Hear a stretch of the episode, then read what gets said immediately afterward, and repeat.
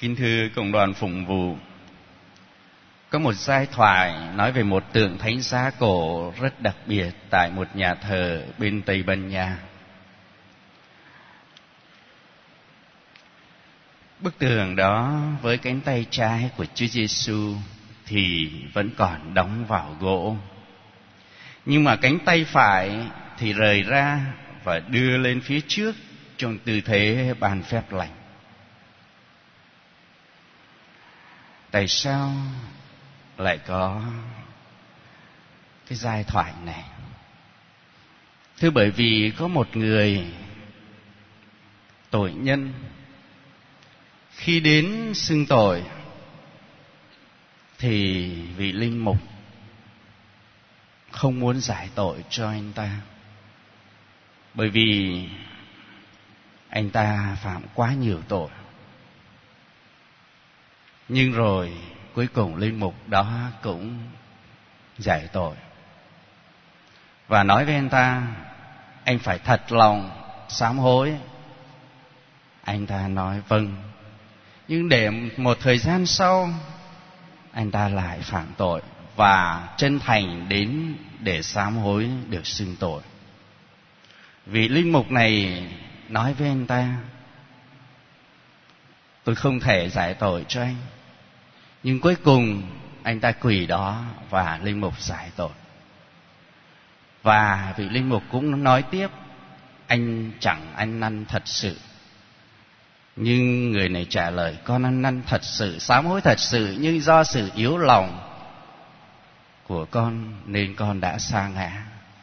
Và rồi, anh này về, một thời gian sau, anh lại vấp ngã và đến vì linh mục này nhất quyết không giải tội cho anh ta. Và rồi khi vị linh mục không giải tội cho anh, thì vị linh mục nghe một giọng nói ở bên thánh xá. Đó là một giọng xuất phát. Và rồi bàn tay của Chúa Giêsu bỗng được rút ra khỏi thánh giá và ban phép lệnh cho hối nhân. Và vị linh mục nghe được một tiếng thì thầm như thế này, chính ta là người đã đổ máu ra cho người này, chứ không phải là con. Và chính từ đó, bàn tay của Chúa Giêsu cứ ở mãi trong tư thế ban phép lành, như không ngừng mời gọi con người đến để được ban ơn tha thứ và du khách đến viếng cũng nhìn lên thánh giá đều có cảm tưởng như ánh mắt của Chúa Giêsu, nhìn mình và nghe như có tiếng thì thầm. Ta không hề kết án còn. Vâng kính thưa quý cộng đoàn phụng vụ. Lòng yêu thương tha thứ của thiên chúa thật là lớn lao, thật là mạnh mẽ. Lòng tha thứ của thiên chúa lớn cho đến mức tội lỗi đã quá sức chịu đựng của lòng con người. Nhưng thiên chúa vẫn một lòng xót thương và thứ tha. Giấu cho con người của chúng ta rất là kinh nghiệm về thân phận mỏng giòn yếu đuối của bản thân mình. Nhưng chúng ta vẫn khó lòng tha thứ cho anh chị em mình. Thì thiên chúa không vướng một tội lỗi nào, lại rất luôn sẵn lòng thứ tha cho con người qua đó, để cho chúng ta thấy thiên chúa yêu thương con người như thế nào. Và bài tin mừng hôm nay chúng ta được nghe. Thiên chúa đã yêu thương thế gian đến nỗi đã ban con một để ai tin vào con của người thì khỏi phải chết, nhưng đời sống muôn đời. Và qua cuộc đàm đạo với ông Nicodemo Đức Giêsu nhắc cho ông Nicodemo về câu chuyện con rắn đồng Ngài nói với Nicodemo, nhiều mô xe đã dương cao con rắn trong sa mạc, thì con người cũng sẽ phải được dương cao như vậy, để ai tin vào người thì được sống muôn đời. Qua câu nói đó, Đức Giêsu muốn cho Nicodemo biết nhìn vào Đức Giêsu chính là ơn cứu độ cho toàn thể con người. Nhìn vào Chúa Giêsu được dương cao lên để chiêm ngắm một tình yêu vĩ đại của Thiên Chúa thực hiện ngang qua Đức Giêsu Kitô. Và khi mời gọi Nicodemo chiêm ngắm điều đó, Thiên Chúa cũng mời gọi mỗi người chúng ta cũng biết chiêm ngắm Đức Giêsu Kitô bị treo trên thập giá để mỗi người chúng ta nhận ra thân phận tội lỗi của mình và đồng thời mỗi người chúng ta cũng nhận ra tình yêu bao la của Thiên Chúa. Quả thật chính do tội lỗi của nhân loại, do tội lỗi của dân tộc Do Thái nói riêng, mà con Thiên Chúa phải bị kết án tử hình, bị treo lên thập giá, bị giết chết nhục nhã và đau đớn, chết như một tội đồ, chết như một người nô lệ, tất cả vì tội lỗi của con người. Và thánh phêrô khi chiêm ngắm đầu đó ngài đã cảm nhận và nói cho chúng ta biết trong thư thứ nhất của ngài. Tất cả tội lỗi của chúng ta, đức giêsu đã mang vào thân thể mà đưa lên cây thập giá để một khi đã chết với tội, chúng ta sống cuộc đời công chính. Và thánh nhân nói tiếp, người đã chịu nhục nhã để cho ta được vinh quang, người chịu thương tích để cho chúng ta được chữa lành khi nhìn ngắm đức giêsu trên thập giá, chúng ta ý thức thân phận yếu đuối, mỏng giòn và tội lỗi của chúng ta.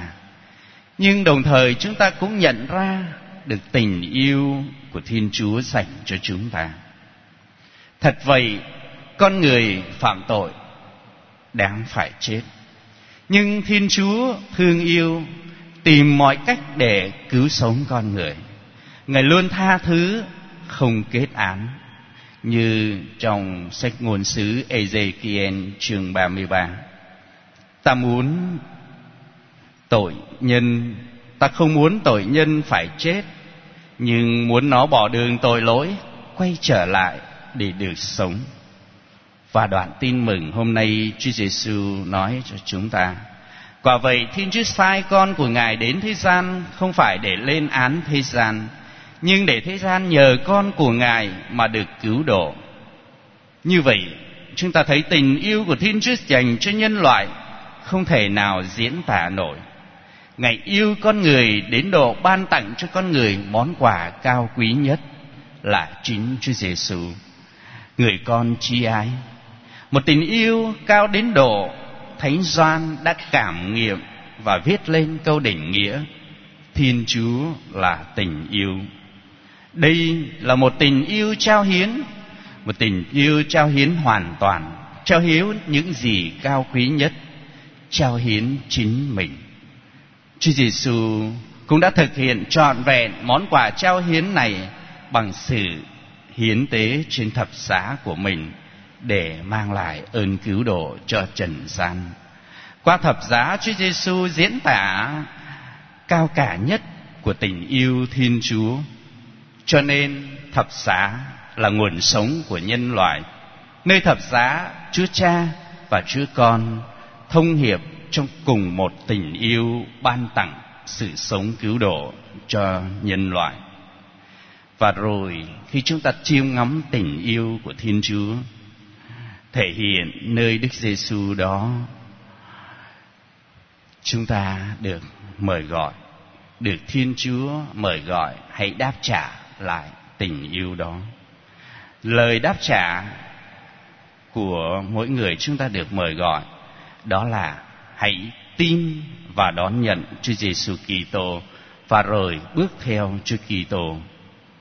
Và khi chúng ta tin và đón nhận Chúa Kitô, đòi hỏi mỗi người chúng ta phải chọn lựa dứt khoát, đó là hãy bước đi dưới ánh sáng của lời người để mỗi người chúng ta tìm về được nguồn sáng sự sống và hạnh phúc đích thực mà Thiên Chúa trao ban. Tức là mỗi người chúng ta cần dứt khoát với tất cả những tư tính hư tật xấu, với tội lỗi, với những quyến rũ bất chính của ma quỷ. Sự lựa chọn ấy chỉ có thể thực hiện cũng trong cùng một tình yêu dành cho Thiên Chúa.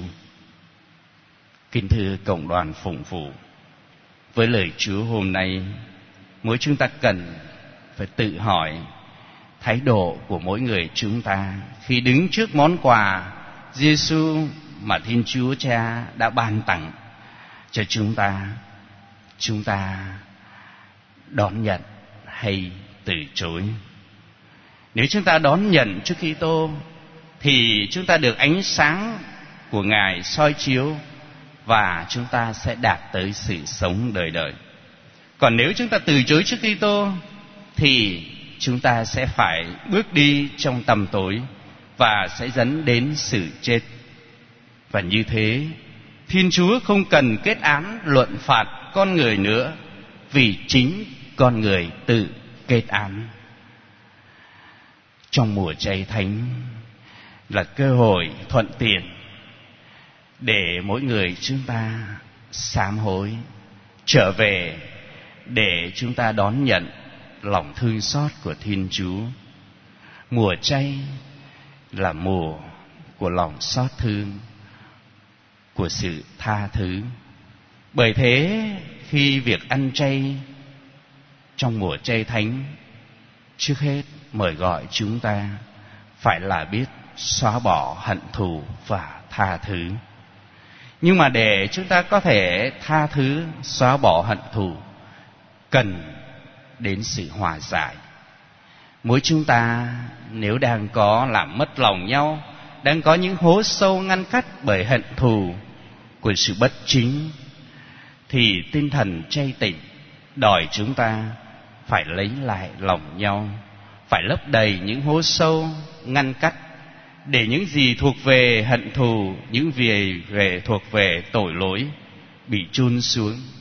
Còn những gì là trao ban, là yêu thương sẽ bừng sáng lên. Chúng ta nhớ một điều, làm sao có thể tha thứ nếu không bao giờ chúng ta muốn hòa giải? Làm sao có thể nhận được ơn tha thứ nếu chúng ta không biết thứ tha. Hãy tha thứ để được chúa thứ tha. Đừng xét đoán để khỏi bị chúa xét đoán. Hãy yêu thương như chúa đã yêu thương chúng ta. Bởi vì khởi đầu của sự tha thứ là khởi đầu của một sự sống bắt đầu. Trái lại, khởi đầu của sự hận thù cũng là khởi đầu của một sự chết chóc. Nguyện xin thiên chúa là cha yêu thương chúng ta.